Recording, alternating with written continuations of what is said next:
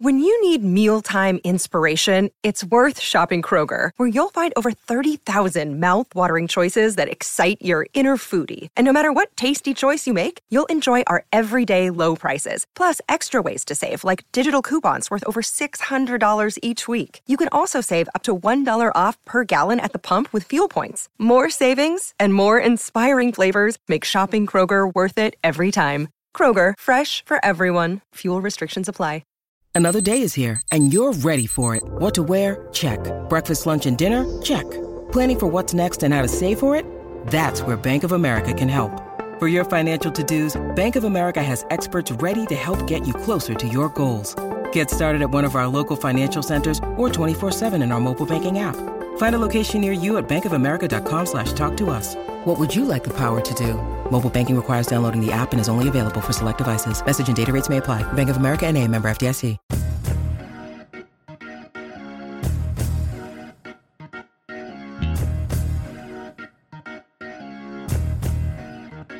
Hey everybody, it's Dan, and this is our Monday edition of the Orange and Brown Talk podcast, part two of our awards podcast. So today we are giving away the most likely player to break out in 2021, the assistant coach of the year, the play of the year, and the game of the year. It's Mary Kay, Doug, Scott, Ellis, and me. We're going to hand out those four awards. Now, make sure you're subscribed to Football Insider. As I always tell you, to get an exclusive newsletter every single day delivered to your inbox, get exclusive access to stories on cleveland.com slash Browns, and be a part of our tech subscription service. I actually put a call out for some suggestions for my award nominees for this podcast to our texters. And the people who are involved in it, I know they absolutely love it. So make sure you check that out as well as at cleveland.com slash Browns. Now, here's our Monday podcast.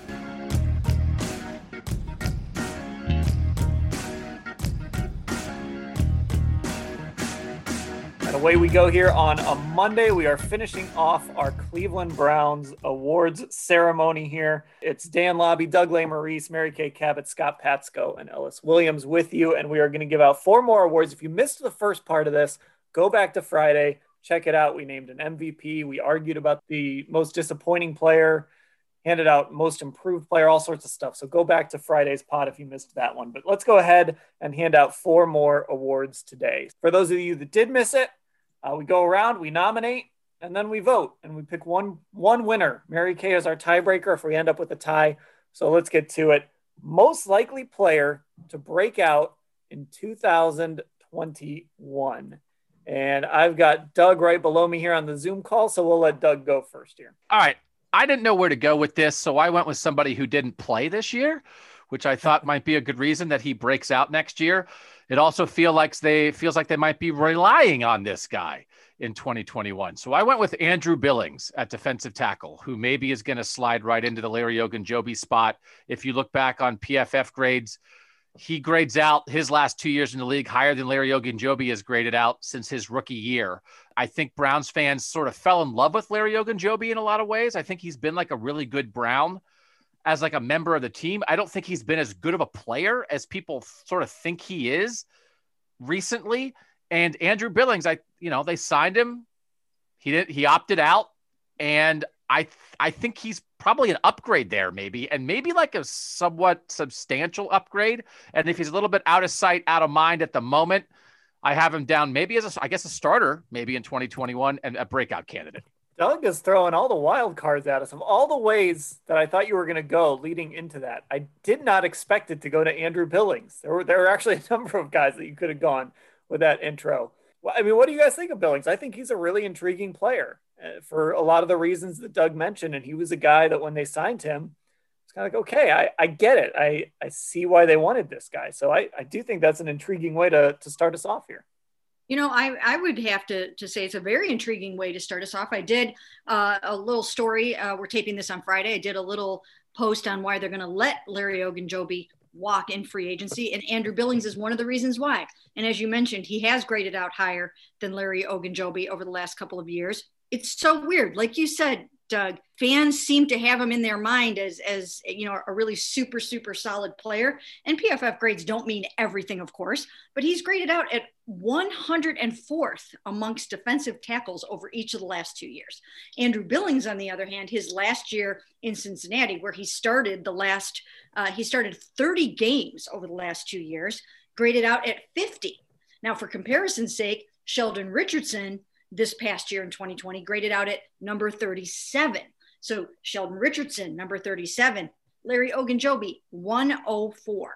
So I do think that Andrew is going to step in here with an immediate chance to start, depending, of course, on what they do in free agency and the draft. And he has an excellent chance of making a huge impact next year. So I think that's a great pick. A couple things about him stood out. I, when he when he was uh, acquired, I did like a three things to know about Andrew Billings post, and he's not a great tackler.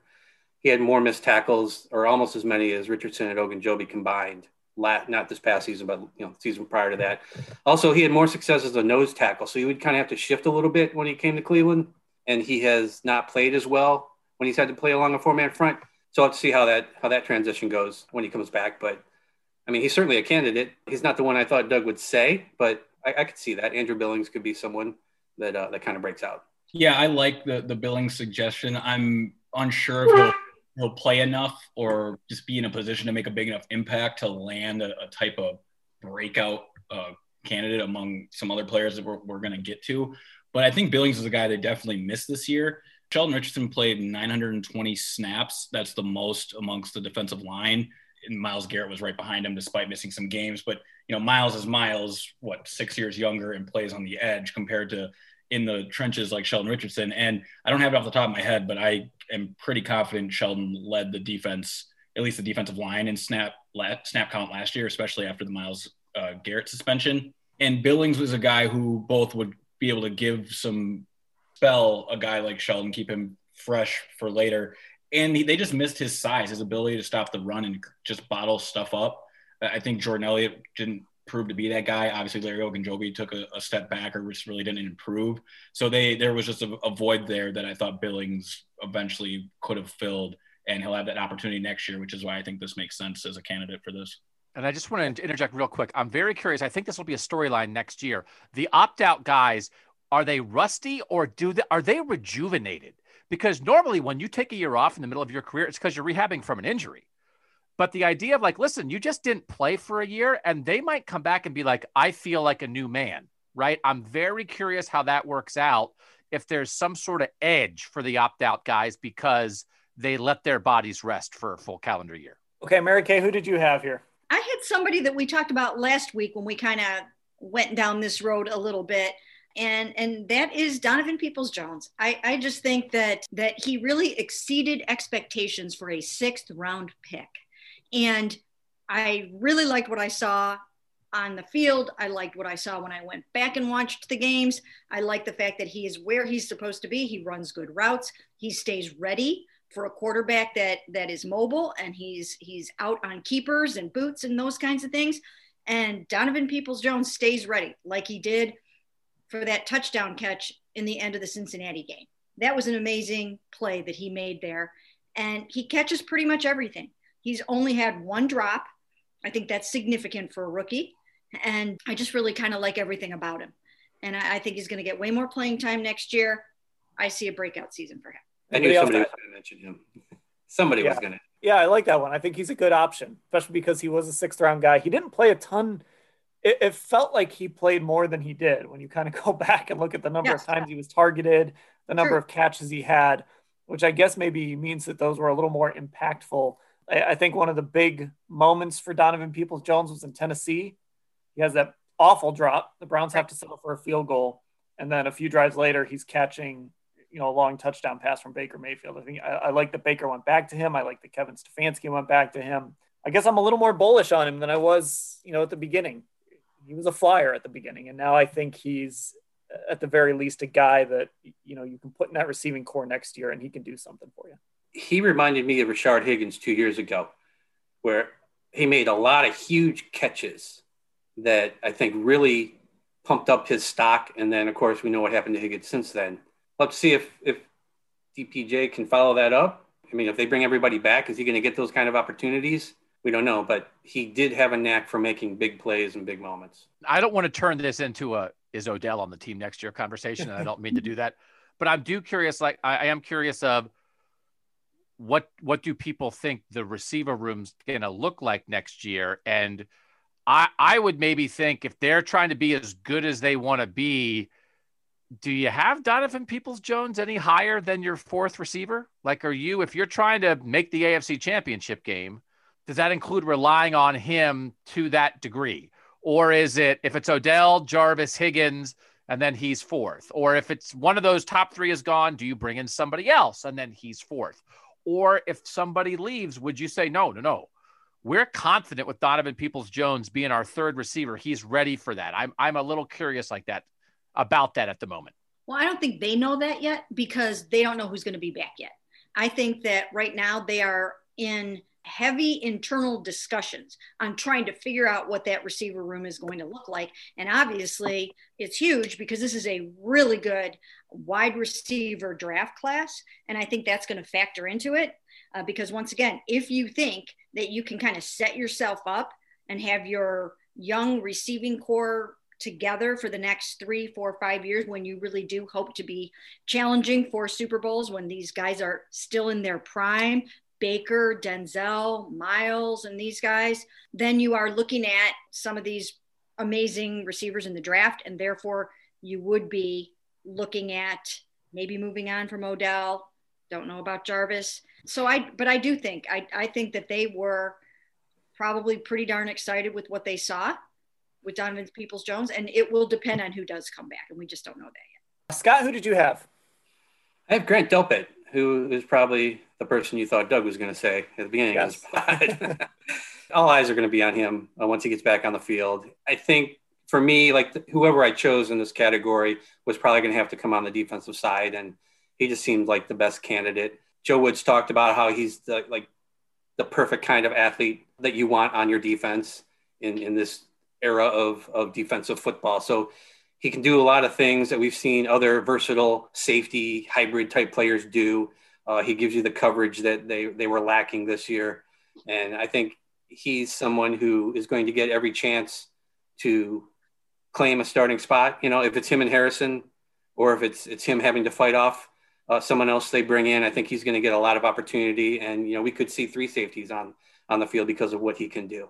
So I think Grant Delpit's kind of an easy choice here. That's my guy too. Again, as as Doug was opening with leading into Billings, I thought maybe he was going to go with Delpit. Uh, so yeah, I, I, mean, I don't have a ton to add to, to the case Scott just made. I, I, just think the Browns are really relying on him heavily in this defense. I, I, think when you watch Kansas City, when you watch Baltimore, and you watch you know these teams that you really need that hybrid safety, I think that's really how they viewed Delpit. So he's the guy that that I would put there. I think he's going to be just as important going into year two as he was going to be in year one. And now you have the added element of uh, you know a Ronnie Harrison who can play deep, who can play in the box, who can do all those different things you know, I hope we kind of get that vision of this this modern, flexible defense on the back end with with those two guys. Uh, Ellis, were you on? I, I, couldn't tell. You had a reaction when Scott said Delpit. Did you have Delpit or did you have somebody else? I have someone else. I think you guys are all on the right page, though. Like what Mary Kay said with Donovan Peoples Jones. If it's going to be an offensive player who becomes the breakout guy in 2021, it's going to be a pass catcher. If it's on the defensive side, it's going to be a guy who can has the opportunity to make splash plays. That'd be Delpit or someone who's not on this roster yet, a rookie edge rusher per se. But I don't think the pass catcher is Donovan Peoples Jones. I think it's Odell Beckham Jr. And this continues the theme from our last episode, continuing this episodic thing we got going on where I called him the most disappointing player last year, but that only sets up why I think he can be the breakout guy. Now, this is assuming he's on the team, and we're going to have Odell discussions all offseason long. I understand that. But I think the Browns need to be really careful about what happens in that wide receiver room because the Kansas City Chiefs showed that the Browns have a bunch of situational studs. They have zero game breakers on the outside. Odell's a game breaker. And if Odell isn't going to be that game breaker next year, who is? If the answer is a rookie wide receiver, then that's a heck of a lot of pressure to put on a rookie receiver to fill the shoes of one of the most famous football players, if not the most famous football player in America and just who he is on the football field. Which brings me to the point of first of all, they just will bring Odell Beckham Jr. back. They need straight up talent like that. Jarvis and him are completely different receivers, despite their same build and their friendship. Where will the explode? Kansas City, look, don't overreact to one game, but in the playoffs, you do. They had no one that could run free from the Kansas City press coverage. And I know Odell's had his, his tough goings against the Ravens, but simple football theory tells you that to beat man coverage, you need better athletes. And if Jimmy Smith doesn't leave that Ravens game, I'm convinced that passing attack does very little for that whole second half as well. They were exposed twice this year, which sets up for Odell Beckham Jr. solving that issue within the Browns offense and being the breakout player that we probably all thought he'd be two years ago or even this past season. Did Odell get to you? I feel like Odell listened to your most disappointing and was like Ellis, and you're like, uh, uh, uh I'll make you the breakout guy. Come on. I might, I might have some Instagram connections, right? You know, young guy here. No, I'm just kidding. Odell slid into to Ellis's DMs and uh, and made his case. That's an interesting one. Anybody else want to? I know we've all kind of made our cases for other guys, but anyone else want to make a secondary case for for Odell? Or are we are we ready to to put this to a vote? Know, I'm just trying to think. I mean, Odell had three touchdowns last year in his seven games. I think it was seven games last year. Well, six uh, games plus one snap. Oh yeah. So so basically three touchdowns in six games. So he, he you know he would have ended up potentially with whatever nine touchdowns or something like that. I don't I didn't do the math. I, I mean I think he was poised to have a, a pretty good season last year.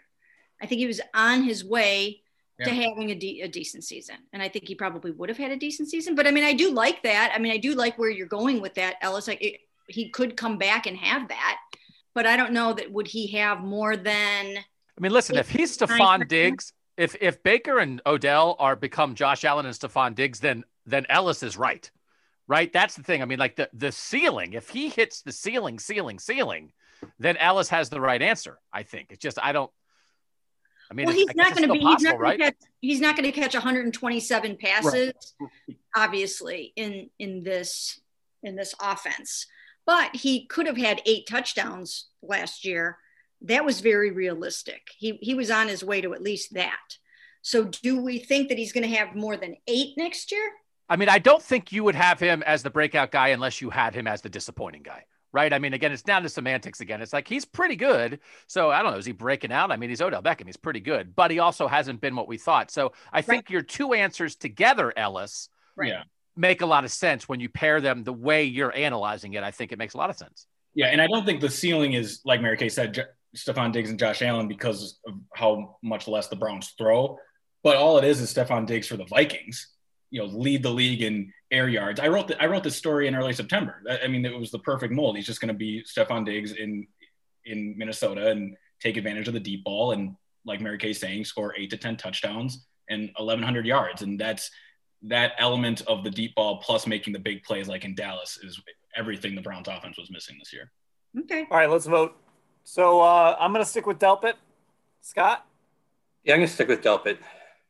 Ellis, you're going to stick with Beckham? No doubt. Doug sticking with Billings. I'll switch to Delpit too. I mean, it's Ooh. like I, I, wanted to make my case, but I thought I had you, Doug. no, I, I, I respect Odell too much to think he's past a breakout. But I like your argument. But I'll go Delpit. I get that. Mary, and Mary Kay, you're going to stick with uh, Donovan Peoples Jones. Yeah, I'll stick with Donovan. So so so Grant, it is. Grant's the guy. Three votes. Grant won Doug over with that one. See, Actually, what we need to do is go back and record the open. Doug, you just say exactly what you said and then just change like the second half of it. Yeah. yeah cut out six minutes of me talking about Andrew Billings. Our next award. I'm not sure how this one's going to go, to be completely honest with you, because first of all, I don't really know if we want to argue that much about these guys. But secondly, I'm curious if everybody's going to say the same thing. I don't think we are. Assistant Coach of the Year. Mary Kay, why don't you start us off here? You know, I feel like I know who most people are going to say. So for for just purposes of making this a little bit more interesting. Can I, can uh, I just jump in and say that we're probably all not going to say the, the guy that we think we're going to say just for that reason? Okay. Go ahead. All right. Well, then, I mean, I, I still think that there are going to be plenty of people saying a certain right. assistant coach. So, therefore, I'm going to throw out Chad O'Shea. I, I think he did, Was he okay? I think he did a great job. I just think he did a great job uh, with the receivers. Uh, there, you know, there were just a, a, lot of guys in and out. He had to he had to deal with the loss of Odell Beckham Jr. Uh, he had to get Donovan Peoples Jones ready to play. I mean, just the way he was ready to play in that Cincinnati game, I thought that was phenomenal. Uh, I thought, I thought Donovan Peoples Jones' development into a, a, good receiver had a lot to do with Chad O'Shea. Uh, I thought he did a really nice job with Rashard Higgins. I thought Rashard took his game to another level this year. I thought he ran great routes. I, I thought Jarvis did some really good things. I think he's a really, really good coach. And I almost have to wonder if they're not going to lose him, if somebody's going to come after him this offseason. I was just going to say that, Mary Kay, not to completely jump off, but like, I know Kevin Stefanski said at the end of the year he expected his whole staff to be back, and that's probably just what you say at every exit interview, assuming you don't get fired. But the Browns are had the type of season where you expect some of these yeah. assistant coaches and coordinators to start leaving. So is that is that I don't know. Do they need another year or something like that, or do you think there is a chance that O'Shea's just gone after this? Like, doesn't isn't on on the coaching staff next year because something happened because of a promotion. I think there's a chance somebody's going to get called up by somebody. Right. And okay. I think he's one of the people that has, has enough Super Bowl rings from New England and right. knows enough people in the league that he could be somebody that that and he called plays in Miami. Uh, yeah. So he's been a coordinator. He just seems to me like somebody who could possibly get a look at coordinator and I don't know if it's going to happen, but if I had to, if I had to pick somebody out on the staff that would be attractive to somebody for a promotion, I think he would be one of those people. Yeah, I, I sent this out to our tech subscribers earlier this week because every time I put a call out for questions, everybody says, "Oh, are are, the, are we going to lose this guy? Are the Browns going to lose this guy? I don't want to lose this guy." You're going to lose assistants. You're going to lose coordinators. If this team is good, you're going to lose guys. That's what happens when you're successful. But guess what?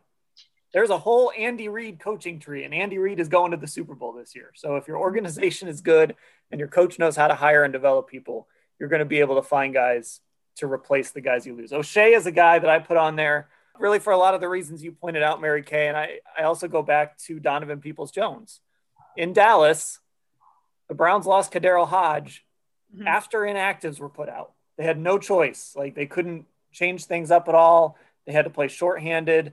And Donovan Peoples Jones went from being a guy that people were asking, why isn't he playing, to playing 43% of the offensive snaps in that game. And he didn't have a great game statistically. And he almost had a disastrous play on kickoff, but he did his job as a receiver, as a blocker, and all of those things. And I just think that was an example of a guy who was ready to at least go in and do the things the Browns needed him to do. And so that's why, you know, I think we saw that over and over again in a number of positions. But I think that that's kind of why I went with O'Shea too, because you had these different receivers that weren't Landry, that weren't Beckham. And it was a big question mark after those guys. You had those guys develop. And I think he deserves a lot of credit for that. Ellis, who did you have? I think a, front, a head coach needs to hire five key spots to have a successful coaching staff and build a, a new culture and, and win, win some games like what happened in Cleveland this year. Those five spots are, of course, your coordinators, offensive coordinator, defensive coordinator, special teams, then your offensive line coach and defensive line coach. And I think across the board, I don't know a whole lot about Chris Kiffin, but the defensive line was, of course, the strength of the defense this year. And they did some exotic stuff up front at times that surprised me, moving Myles Garrett around and all that. The Browns nailed all five of those spots. So I just want to say, first off, like any one of these guys are, are worthy. They, they, this is a loaded staff, as we are saying with Chad O'Shea, not even one of the five I just mentioned. But for me, I think it's Alex Van Pelt for two reasons the important thing about nailing your offensive coordinator hire is that they can duly take on a position of uh, importance lower on your staff. They did the same thing on the defensive side. So first, with the offensive coordinator, he doubles as the QB coach. And we talked about that as soon as he was hired about how you're going to switch up Baker Mayfield's footwork. And I remember in, in training camp when we were able to be there, you know, all the, the, the real time spent with just Van Pelt and Baker and the quarterbacks off to the left there throwing and doing their drops and just you could tell there was attention to detail there that Baker desperately needed. And the same thing on defense. Joe Woods being the defensive coordinator and then can be your your pass game coordinator, DB coach, whatever. To have them ha- have influences on really important parts of the, of the the team. And I think Alex Van Pelt deserves this award on because of everything I just laid out, because of the season the Browns had. But then he turned around and was the play caller for the Browns' first playoff win in in two decades. You know, And not only was it like, all right, this looks like a just a all he is is a Stefanski 2.0. Stefanski gave him all of the plays. He had his moment. That screen call to Nick Chubb completely flipped the game, and he had his moment. This is a reactionary league.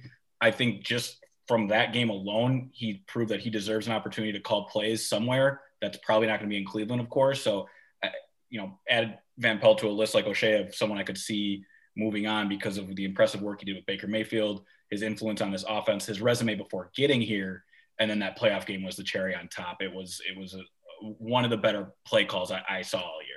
Does anybody else have Van Pelt? No, but that you make a really really great case for Van Pelt. And not only did he do all of those things, Ellis, there's two other things that I think he did that were were key to the season. Well, he changed up Baker's mechanics, and he I mean he really worked on his mechanics, changed his footwork I, I, he probably changed some of his throwing motion. Not entirely certain about that, but he for sure ch- changed up his footwork.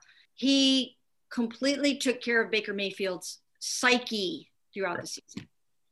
After the Pittsburgh game, when everybody was writing him off, Alex Van Pelt said his arrow is pointing up. And he came out and he gave him a vote of confidence. And he kept his quarterback's head in the game. And he got him completely turned around and picked him up off the mat. Rest assured, there was plenty of doubt within the organization about Baker Mayfield at that point. People didn't know what he was going to be. And he helped transform that quarterback. So you make a very compelling case for him. We'll have to see how this vote goes. Talk about a tag team, air high five, Zoom air, high five, Mary Kay. And I do think it's possible that was the greatest jump in proficiency at a position coach it spot this year to go from Ryan Lindley, who was overmatched, never should have been hired. Right. Ryan Lindley was an offensive analyst at Utah this yeah. year. He didn't even have a real job. To go from that to Alex Van Pelt on the most important thing, it's like we need a quarterback coach who can help Baker Mayfield be Baker Mayfield. Uh, that that I think helps the Alex Van Pelt case as well. Doug, do you want to do you want to zoom high five too, Doug? no, you just stay with Mary Kay. I just added on the end. and I'll, I'll never forget Alex Van Pelt setting that tone in that first press conference and saying, "This is what we're going to do with Baker Mayfield. This is what we're going to fix." Uh, with Baker. I thought that was a very tone set. There's a reason he said that publicly for everyone to see who was streaming it and listening to it and us sitting there watching it. There, there's a reason. Scott, are, are you going to take us down the road that we've all been waiting to go down, or do you have somebody else? Here's why I hate this category. All right. We don't get to see coaches coach. Like we we see things in training camp. We see them running people through drills and but we don't see the film room. We don't see the meetings. And Bill Callahan, by all accounts, is a great offensive line coach. Mm-hmm. And his players will tell you that. But Bill Callahan, he could have mailed it in this year. We don't know. I mean, compared to how he he coached in recent years, we don't know that. I don't know. So I didn't go with any of those people. And then they're all, I mean, Van Pelt and, and O'Shea, great. I went with Callie Brownson just for the simple reason that aside from being part of a groundbreaking group of women this year in, in the NFL, she mm-hmm. filled in for Chad O'Shea. She filled in a tight ends coach too, I think. I don't know. I just, I just like that from a standpoint of we know what Callie Brownson did in the, in the task she took on and the role she kind of had to slide into because of the pandemic and, and all those things. So I don't know that, that was the one for me. You could really go with anybody here because, like I said, we don't really know. I mean, Baker Mayfield worked his butt off this offseason. It was obvious. He put in a lot of work. And I'm sure Van Pelt had something to do with that. But it's hard for me to look at a player and say, yeah, that's coaching versus that's a guy who just worked harder. I'm, I'm glad you brought her up because I wanted to at least, if, if nobody brought her up, I wanted to at least have kind of a, a special mention category because of the reasons you you said. She was asked to fill in at tight end as the tight ends coach in Jacksonville. She had to fill in as the wide receivers coach, kind of as Kevin Stefanski referred to her and some other coaches throughout, kind of a, a good utility player. And you can tell that she, when you hear people talk about her and the jobs she's doing, you can tell she's kind of soaking up as much as she can so that, that she can kind of be that next in line to uh, step up to one of those. You know, we just had had someone promoted, a, a woman promoted to assistant uh, running backs coach, I, I, believe it was in Washington. In Washington, so yeah. yeah, I think she's on that path. Yeah, I wanted. I'm glad you brought her up because I thought she at least deserves special mention if nobody nominated her for the award. You know what, Scott? That that is just a it's a great nomination by, on your part. now I'm sad that I didn't do it. I, I wish I wish I would have done that because not only did she do all of those things that you laid out there, but she held the whole operation together. Whenever a guy like Brad Childress talks about, you know, what Kevin Stefanski did for him when, you know, when they were a head coach, these people that are sort of the right hand man or the right hand woman or the right hand person of the head coach, I mean, they hold the whole operation together. Now, in a normal non COVID year, that's a really big job. But in a COVID year, it was an enormous job, which she had to do. I mean, there were days when they had to change, many, many days where they had to change everything up. Are we practicing? Are we not practicing? Is our head coach going to be here? Is our receivers coach going to be here? Is our best defensive player going to be around today? Do we have a receiving corps to go play this football game with? Right? She had to do all of that. And she did it really, really well. She helped Kevin Stefanski set up this whole digital virtual operation. She was amazing at all of that. And I'm so glad uh, that, that you nominated Callie because she really, really, truly deserves it. Yeah, real quick. I couldn't agree more. I'm glad we're talking about this. It's exciting because the Browns are going to be on the right side of history when it comes to this. And, and just Mary Kay said everything about Callie that's accurate. You know, clearly she works her butt off. She's excellent at her job it, I might be a little naive for saying this, and it is tough sometimes to say because of the the struggle with minority head coaches in this league getting their chance. But I don't think we're all that far away from a woman calling plays in the NFL and the Browns being in this position, being on the forefront. You know, there's there's there's a handful of teams with women in, in important positions on their coaching staff. Uh, the Tampa Bay Buccaneers come to mind, but for the Browns to be on the forefront of this, because I, I do think we're we're we're getting closer to that moment it, it's exciting and it's a great place to be. And I think Browns fans should be proud of that.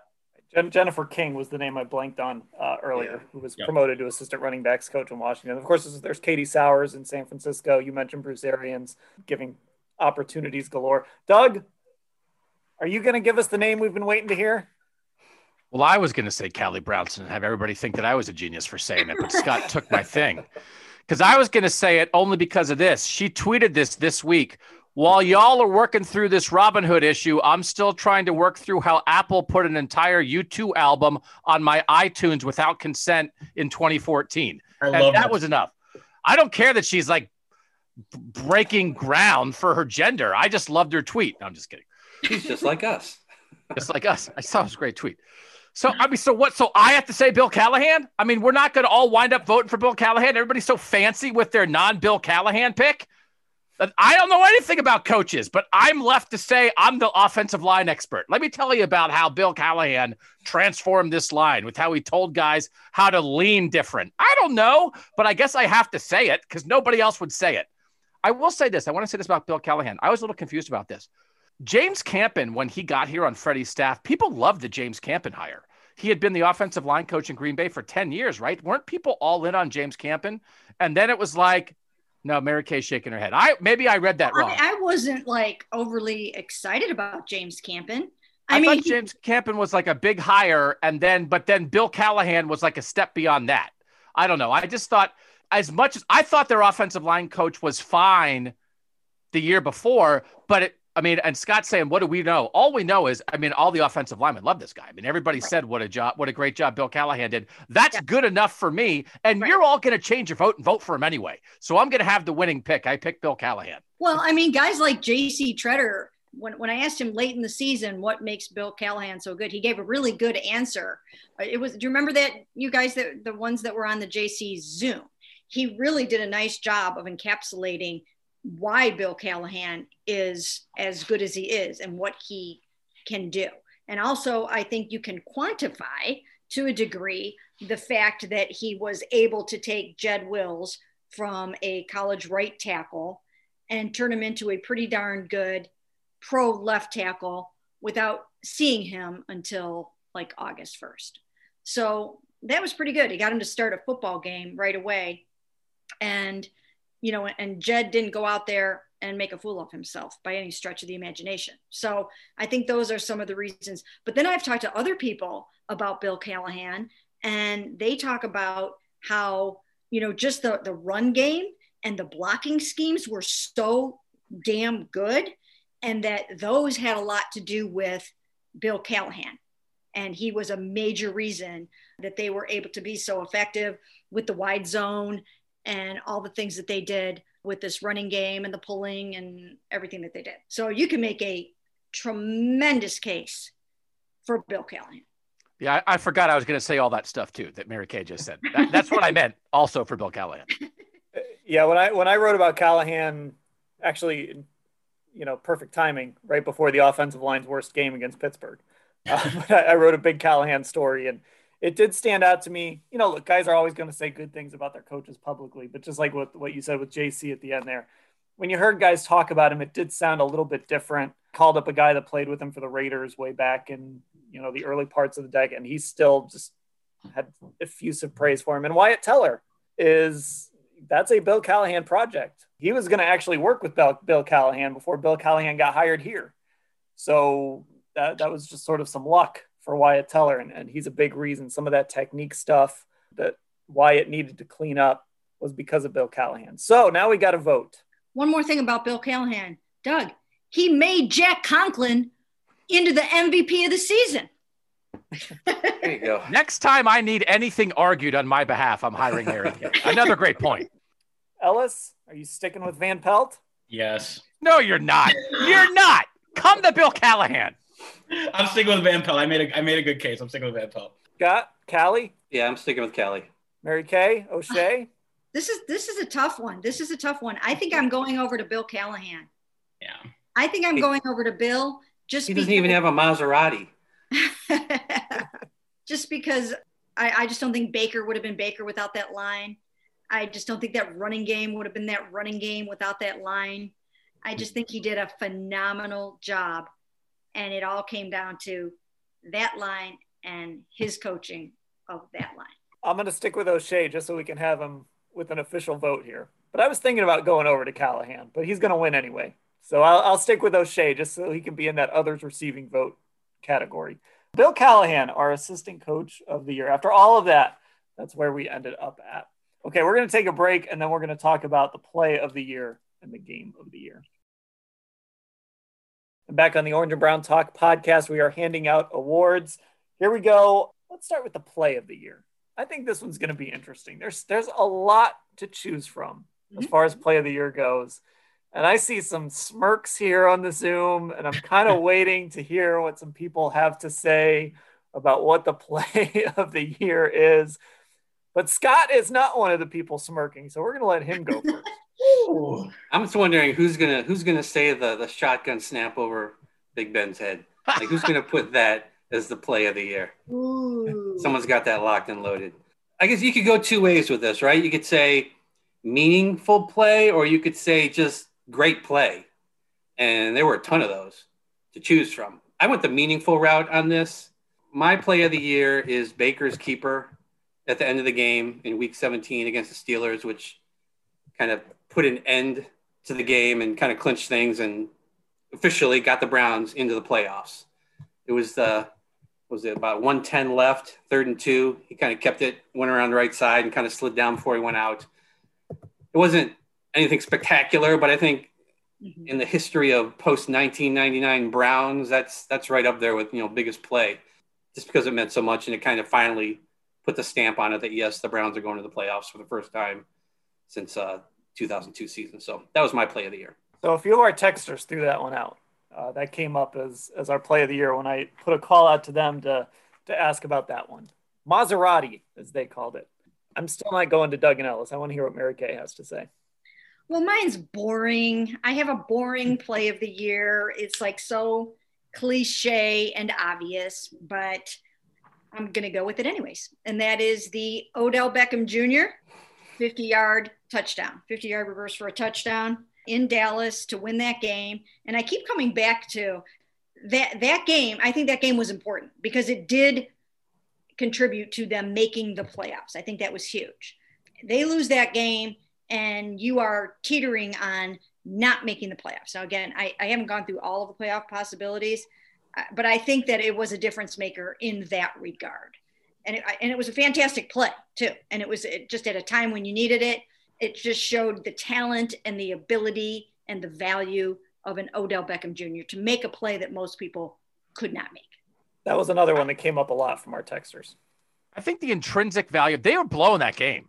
And if they had actually blown the game, actually blown it, I mean, the, all the same old Brown stuff would have been an avalanche in right. outside the team for sure, maybe inside the team. Because as much as like, hey, yeah, they got blown out by the Ra- the Ravens and they got blown out by the Steelers early, they didn't have a game like that where they gave one away. And if that had happened that early, oh my God, I mean, Dak Prescott, whatever, threw for 700 yards in the second half, but they managed to hold on.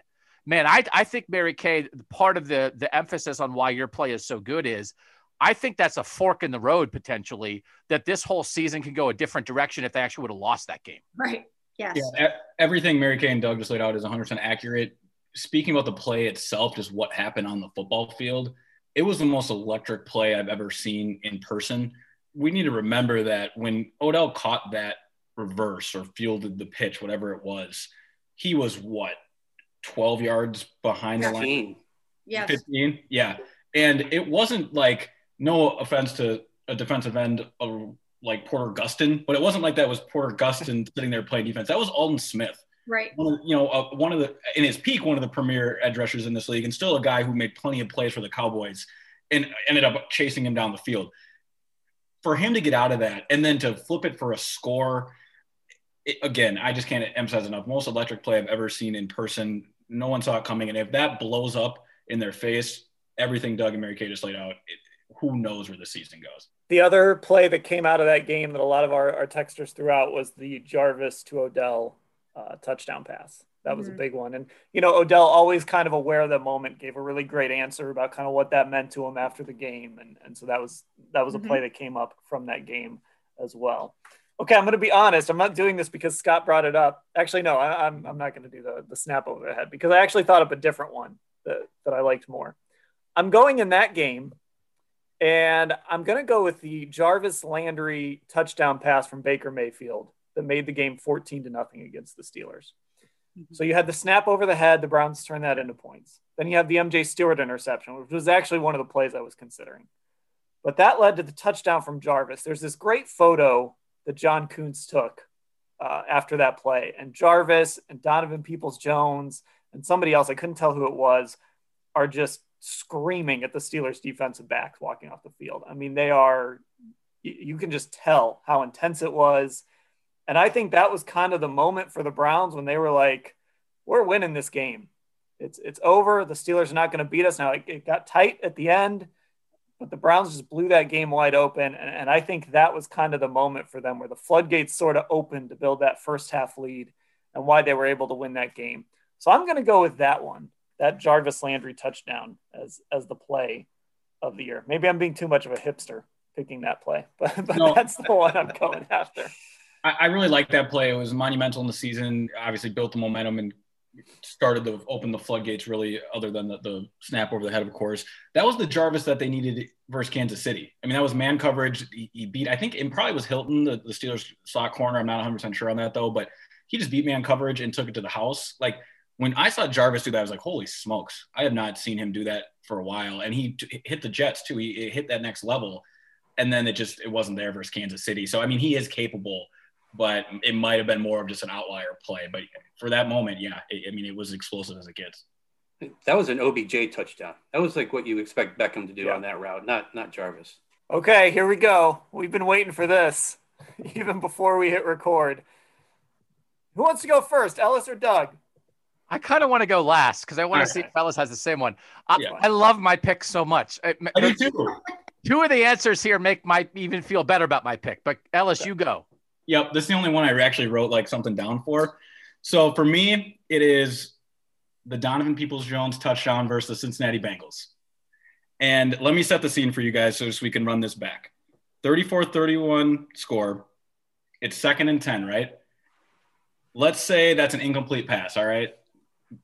It was a remarkable play. Like just the play itself. I'm not even going to spend that much time breaking the play down because it, it I still don't really know how he. I, I don't think DPJ really thought he was going to grab that. Like you just kind of, it's just one of those plays where you you think it's right there and it ends up being right there. It's a great throw. The DB kind of misread it and all that. But let's say that just falls incomplete. Now it's third and ten. You don't have much clock to work with. Maybe you kick it there, maybe you don't. Regardless, if they end up kicking that field goal, it's a about a 40 yard try. I don't think any Browns fan is all that comfortable with their kicking situation right now. I can't remember the weather, but for the sake of the argument, and it's in Cincinnati, let's say, you know, it's a little dreary, windy day in Cincinnati, but again, I can't remember it exactly. My point is this if they miss that kick and the Browns lose that game, they drop to four and three instead of five and two. The next game was that the loss versus the Raiders. So if they lose the Bengals game because they don't make that DPJ play, they go to four and four in the bye week. Remember, they lost Odell Beckham Jr. that same game, the Bengals game. So now you are on a two game losing streak without Odell Beckham Jr. and a lot of cries going into the bye week about where's this team at? And man, is Baker Mayfield not the guy to get the job done? It would have, I think it changes the entire season making that play. I know you can make the argument of like, oh, okay, well, they still kicked the field goal and they probably win in overtime. None of that's a guarantee. And the fact that, like we talked about the Odell Beckham Jr. fork in the road reverse play, for what I just laid out, the, the concept of this team being a 500 team with back-to-back losses and no Odell Beckham Jr. going to the bye week, I think it would have been a mess in Berea. Instead, they make that play. Five and two sounds a whole lot better than four and three. It's one of those moments in the year where it's like, wow, we're five and two, or oh, we're four and three. Are we a 500 team? Five and two, you solidify yourself as one of the better teams in the AFC, which they did, and it's all because a rookie who wasn't even planning on playing that game stepped up and made, as of right now, the play of his career. That was a really popular one in the text. That was, that was one that came up a lot. And yeah, I'm not I'm not surprised that that came up here on the pod. That was that just the play itself, the throw, the catch. I mean, DB inches away from maybe breaking it up. It was just you know, and, and you, you kind of set the moment there well too, Ellis. I, I think that's a you can't argue with that one. Yeah. Except I think Doug might here. Doug's gonna try. I, I would it. put that above the OBJ one. I almost little- brought that up after Mary Kay was done because that I think was a bigger deal because they were losing and they were still winning that Cowboys game even uh, before that touchdown. So I think that one against the Bengals meant a lot more. We're gonna have five different answers for this. Here we go. Mine centers on the true underrated savior and hero of the Brown season, Robert Jackson. And my pick is stopping the Steelers' two point conversion after they had blown a 15 point lead with the playoffs on the line. And Pittsburgh runs a little slant to Chase Claypool, and Robert Jackson covers it. Now, I watched it six times. Somebody else kind of dropped back in coverage and got in the passing lane a little bit. If they lose that game, they do not make the playoffs. They would have finished 10 and 6. The Dolphins would have had the tiebreaker. They were up 15. They gave up two touchdowns in the final 10 minutes. Pittsburgh marches down the field with Mason stinking Rudolph to score with 123 left. And the two point conversion failure is what keeps it from being a tie game. Now, you could say, okay, well, the Browns would have gotten it back with 123 left. They would have had their hearts ripped out by that point. Mm-hmm. Yes, maybe it sets up Baker to lead the season saving drive and mm-hmm. they get a game winning field goal. But if it doesn't, and that season ends with the Browns blowing a 15 point lead to the Steelers' backups in week 17 to miss the playoffs the week after they lost to the Jets, everything about this season would have changed. Now, you guys brought up a bunch of fork in the road moments that happened earlier in the year. This was in the last 90 seconds of the regular season. And that's how close they were. They we talked about how they didn't really blow a game. They did blow that game. They blew it. And then the Steelers couldn't convert the two point conversion. And the guy who winds up in coverage on like the best rookie receiver in the league is Robert Stinkin Jackson. And Claypool makes a little move off the line, and Jackson stays on him.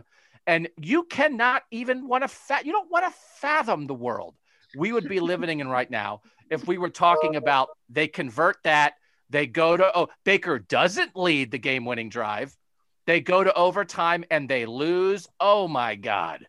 Everything else led up to that, but that is a do or die moment. Robert Jackson. I, I don't envy Mary Kay right now. Well, we, Yeah. haven't we still have to vote. We, I, that's what I'm saying. That's true. That's true. Maybe somebody will swing this if they, if they decide to choose the Robert Jackson play.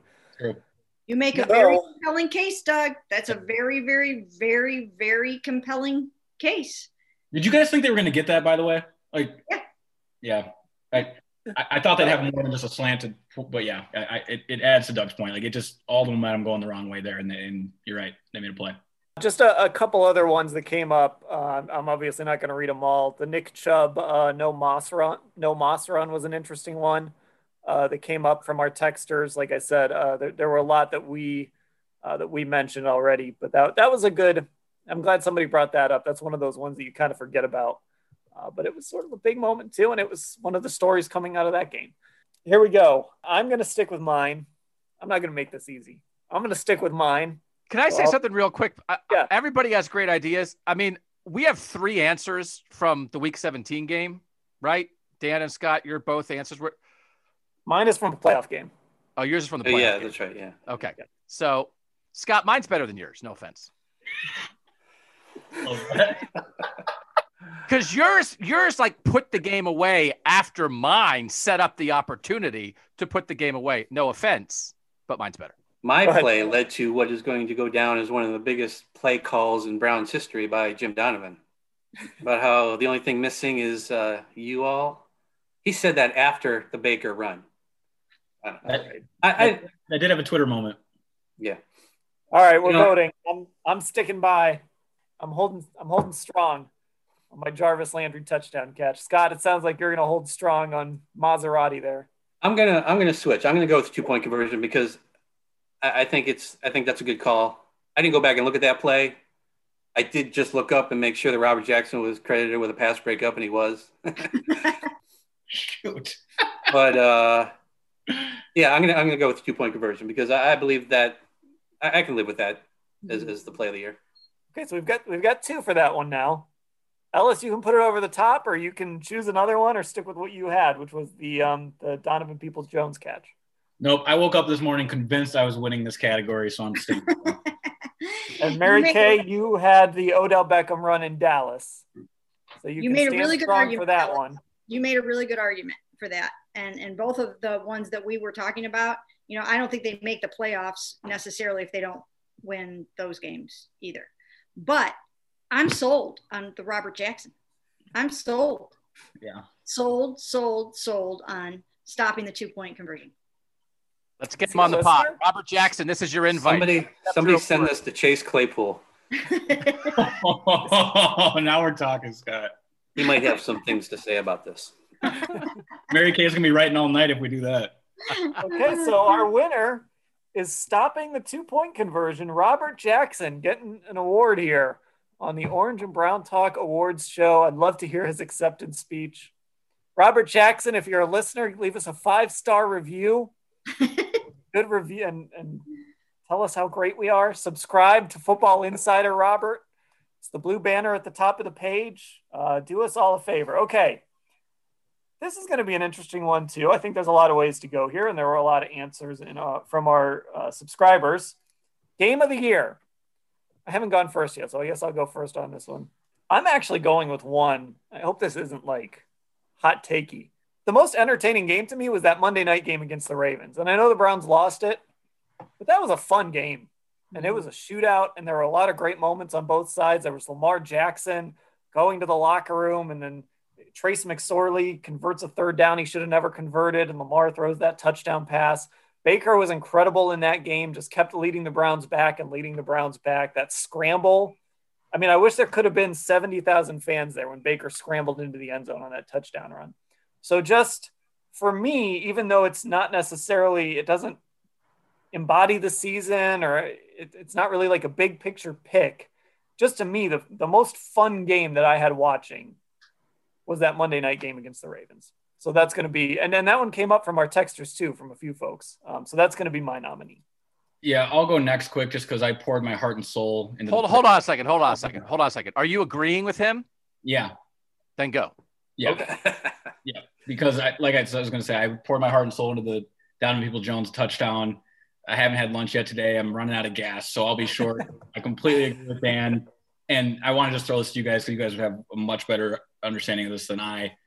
The Monday night football aspect of this game brought it to a whole nother level. And despite the Browns losing, that has to be an all time, at least in the decade. We'll just, we can keep it there, but an all time Browns game despite them losing. Right? It just it was remarkable with everything Lamar Jackson did. It, it was a game of the year type of game, like that Rams Chiefs game a few years ago. Yeah, it was a game, yeah. and and every, all the stakes too. The stakes that were on the line. The Ravens had to win out, and the Browns were kind of charging up the standings and and putting themselves back in the AFC North picture a little. Uh, again, it didn't end the way Browns fans wanted it to end, but there was just so much ab- about that football game. Yeah, and off the top of my head, that that's got to be the only game of the year where the Browns lose and you still come out feeling good about the team. So let me jump in here. This is also mine, and that's why I am a big fan of the good loss.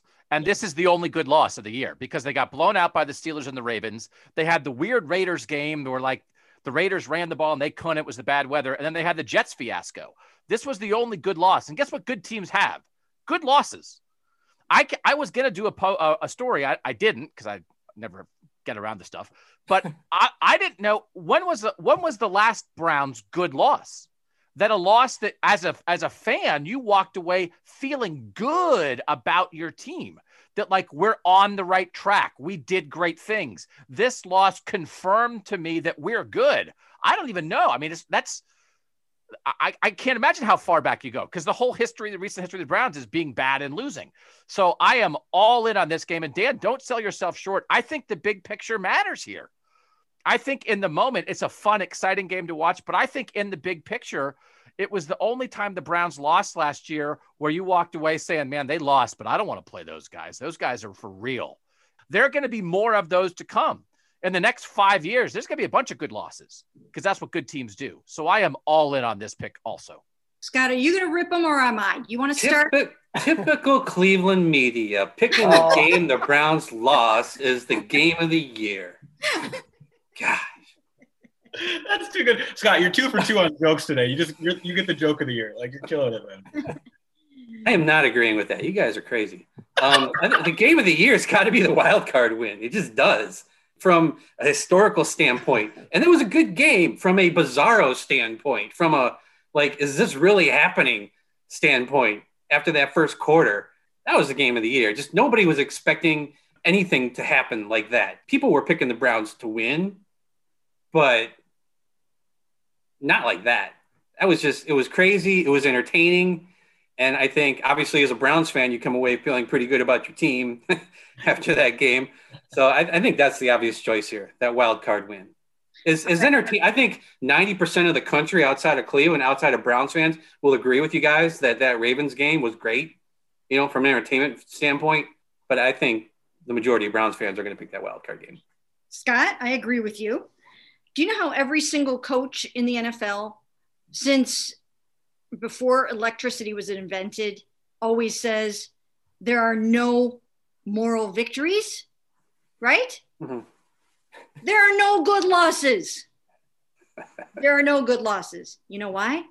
Because when you get to the end of the season, that L in the loss column can still keep you out of the playoffs, even if it was really exciting, and even if if people all over the country were spent after that game, and even if John Harbaugh said after that game that this will go down in as one of the most classic historical games in the history of the NFL, they lost the game.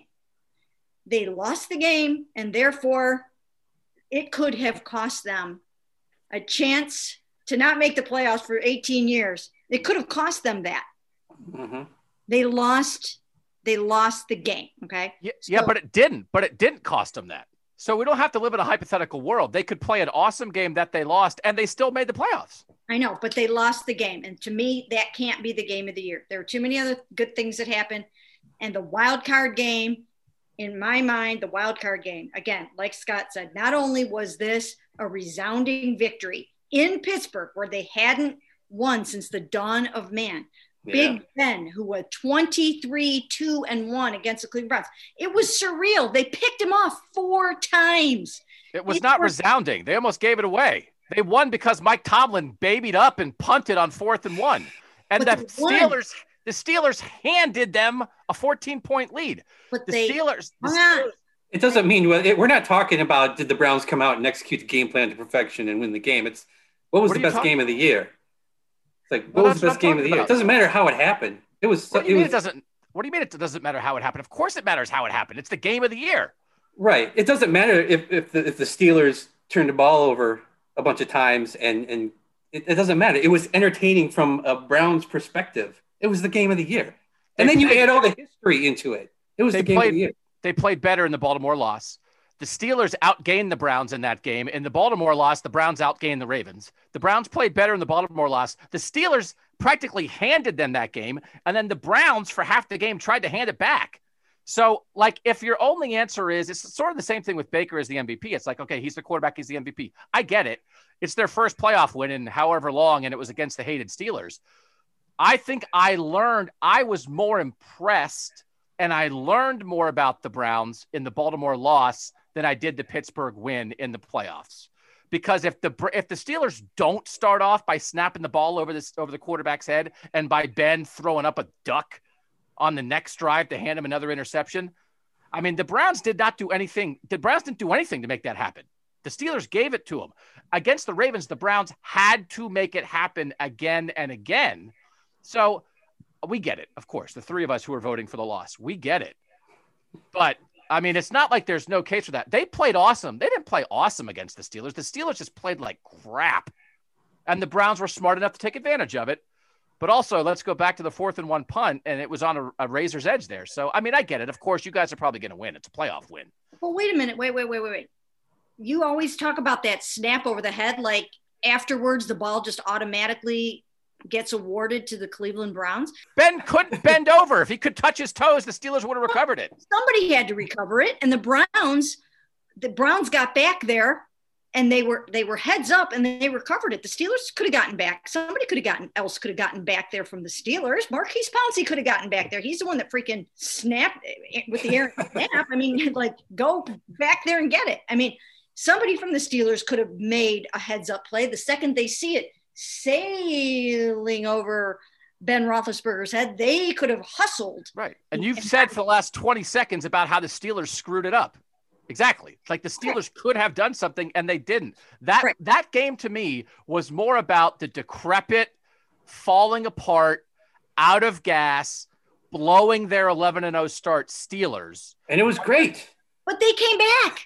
ben threw you. You're the one that said the Browns almost blew that game because the Steelers came back and the Browns had to hang on. Ben threw for 501 yards. They almost could have won the game if Mike Tomlin didn't make a boneheaded call on fourth and one. Listen, I'm not here to like give away playoff wins. That's not the intention here. But I'm just saying they played better in the Baltimore win. I mean, in the Baltimore loss, and I learned more about them. I thought they showed more as an elite team by playing like that against Baltimore than they did by the Steelers kind of giving them a 28 nothing lead. Well, I guess it's um, once again we come back to a matter of semantics, right? Are we talking about when we when we're trying to decide on the game of the year? Are we talking about what was at stake, what was the result, what happened? You know what I mean? So like you can look at it in so many different ways. I understand what you guys are saying.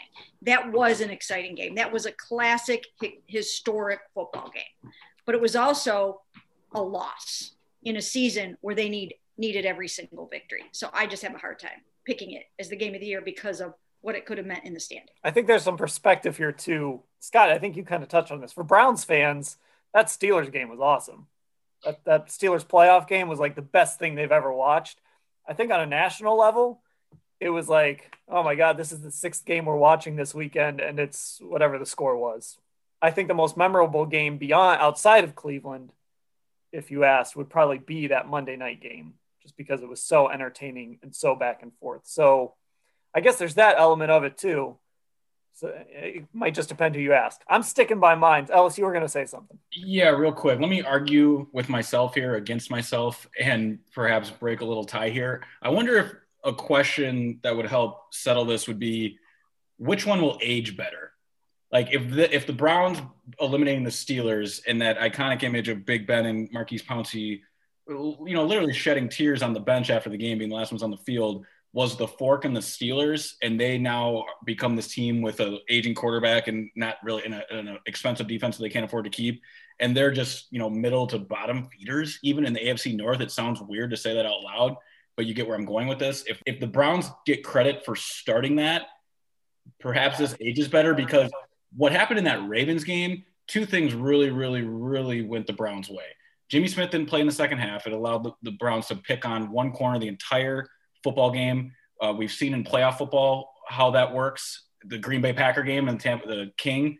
This is playoff football. You're just going to throw out the weak link. We don't care if it's sexy, if it isn't. The, the Browns took advantage of that.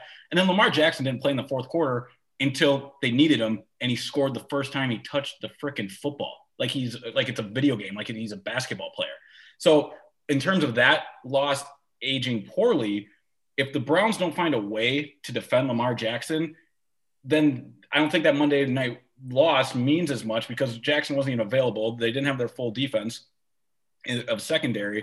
And Lamar could just keep running all over the Browns, where that playoff win could be the fork in the Steelers, you know, for the next three, four, five years. So perhaps figuring out which one ages better, and we don't have that answer yet, could solve this if we do uh, this same podcast next year. I'll see you guys then.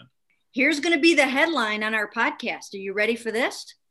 Cleveland Browns media panel picked loss to the Baltimore Ravens, who stole their football team, who stole their football team in 1995 as the game of the year. People don't forget. It's a good point. It's a, Uh, the headline I got of a the lot. Of. I got a lot of sound bites to pull out of this one. look, 10 years from now, when we're telling people about this season, we're going to get to that Pittsburgh game really quick because obviously the, it's the fact that they won a playoff game without their head coach, by the way. We, we haven't mentioned that yet. Oh, yeah. But after you talk about COVID and all the issues of the season, you're going to mention that game before you get to that Baltimore game. Okay, we got a vote. Doug, you wanted to add something? and the first thing you're going to say about that game is the Steelers snapped the ball of the quarterback's head in the first game. and the Browns recovered it. And it was an Ben awesome game. over. If you if but again to go back to my point, if you took a poll, like if you just went to every football fan in America and asked them for the most memorable games of the season, that Browns Ravens game would be near the top. I think it's a We got point. that going for us. We got to vote.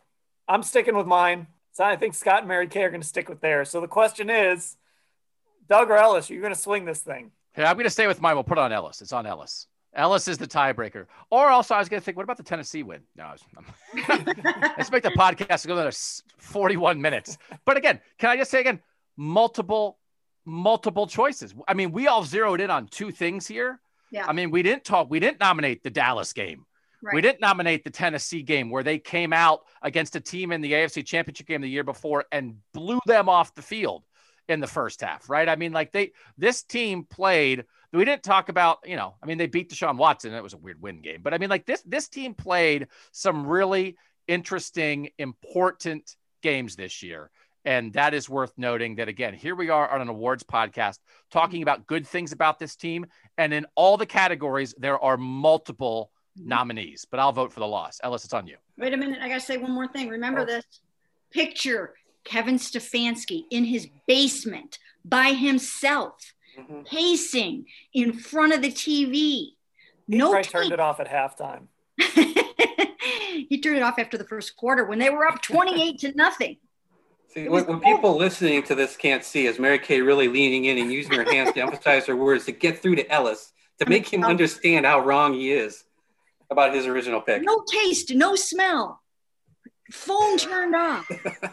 There's something in his in his office. He still doesn't know what it is. Yeah, who knows? It could be what anything. We have to know what that is. We got to get Case Keenum on this podcast. All right, Ellis, it's up to you. I'll say this: that playoff game, when I'm thinking back on it, just sitting in the press box, everyone looking around, it was a, a strange experience. My cell phone was blowing up during the game, and I'm not even from around these parts. I can't imagine what it was like for everyone else involved in that game. And I just did just spend the past five minutes arguing against myself and talking myself out of the Ravens game because I am stuck on that idea carrying into next season that the Browns put a fork in the Steelers and the Ravens will continue to be a nemesis that Cleveland is going to struggle to figure out. And I, I, I enjoy that storyline carrying into next season. Everything came together. Their coach is in the basement, and Mike Priefer is the all-time winningest coach based on winning percentage in Cleveland Brown playoff history. It's that game. It's got to be. Wow. Ellis Woo! swings it away. The winner I'm is sorry, Doug. Nothing Steelers. personal, I promise. The Mary Kay threat of the headline that would ruin all of our careers, I think, is what swayed Ellis in the end. All right, so there's our winner. The Steelers, uh, the Browns beating the Steelers in the wild card. A couple other games that did come up. The Dallas game came up from one of our Yeah. texters. The first Steelers win in Week 17 came up from our texters, and, and there were some others as well. But it was it honestly was mostly kind of scrolling through. It was that wild card win, and it was that Ravens Monday night win or Monday night loss, I should say. See, I even called it a win. That's how much of a moral victory it is. I don't even remember if they won or lost two shows worth of awards. If you missed part one, go back to Friday and check that one out. And of course, make sure you subscribe to the Orange and Brown Talk feed because we'll keep going all off season long, five days a week. Uh, all the podcasts that you expect are going to be coming your way. We got some fun stuff planned, I think, for you coming up in the near future. So make sure you get yourself subscribed wherever you listen to your podcasts and check out Football Insider at cleveland.com slash Browns. So for the whole crew, Doug, Mary Kay, Ellis, and Scott, I'm Dan. Thanks for listening, everybody. Typical Cleveland media picking the oh. game the Browns lost is the game of the year.